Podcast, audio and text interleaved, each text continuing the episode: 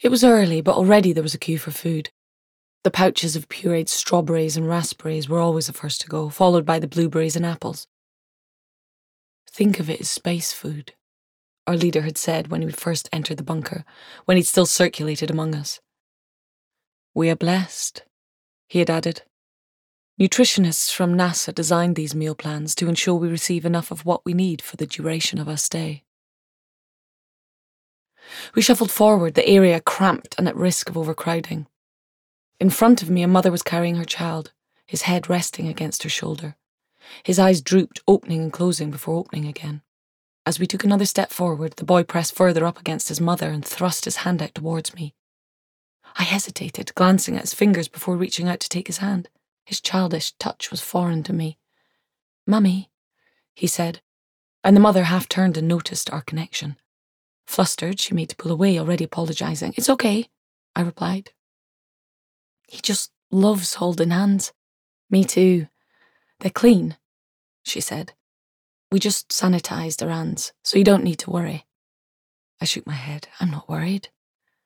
It's Baxter. That's her name. That's a nice name, I said, my eyes focusing on the child. It seemed easier to focus on him than to look at her.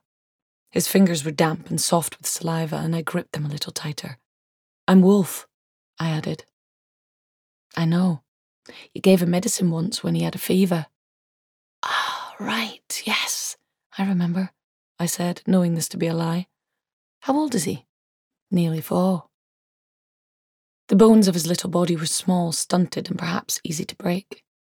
There were no babies, no place for the elderly either, because what use were the truly vulnerable in here? Little Baxter didn't know how close he had come to not making the cut, but I imagined his mother was all too aware. I could barely remember what a child under the age of two looked like, let alone what they were capable of. And to be old, who defined those perimeters? The ages of the men in the bunker varied, possibly into their mid, even late 60s, but never the women. Certainly not the female patients I encountered in the pharmacy. None of them had the aged and dignified hands of my late grandmother or the life experience to see history repeating itself. As we reached the front of the queue, I was forced to release my grip from Baxter's hand.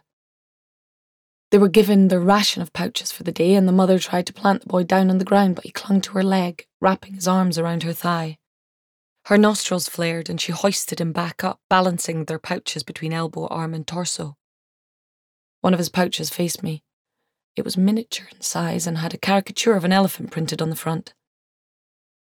As the mother turned to leave, she ever so slightly lowered her head and bowed to the kitchen porter before offering the same gesture to the soldier keeping watch, his rifle dangling like a satchel over his shoulder. The porter was oblivious, already thrusting my three pouches across the stainless steel counter. I gathered my quota and turned away, inspecting my pureed options as I walked. There was a mango fruit pouch, a sweet potato one, and finally something described as chicken casserole. Somehow it reminded me of being on an all inclusive holiday. Initially, I'd felt liberated by the concept of not having to carry money. But then there was something vulgar in the way I started to behave, and my frantic consumption, as though I didn't trust the process, was anxious that it could all be taken away at a moment's notice. No one questioned what happened to the rations of those who died.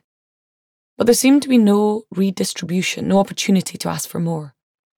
Perhaps the soldiers kept them for themselves, considered their nutritional needs superior, although I had nothing to back the speculation up with. The bunker was intricately designed, the north side a supposed mirror image to the south.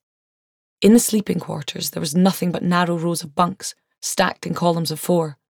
Each row was identified by a letter, each bed frame stamped with a number. I used to associate bunk beds with children, wooden frames and ladders, or cosy duvets with desks and drawers underneath for storing treasure. But these bunks were suspended rectangular metal frames, shrink wrapped in canvas like a stretcher hinged to the walls. The blankets were a similar shade of grey to the boiler suits and made of bubbled wool, coarse to the touch. Despite this, I clung to mine, took my blankets and spare boiler suit everywhere for fear of them being stolen. Along with a toothbrush, a set of underwear, and our laceless gym shoes, we possessed little else.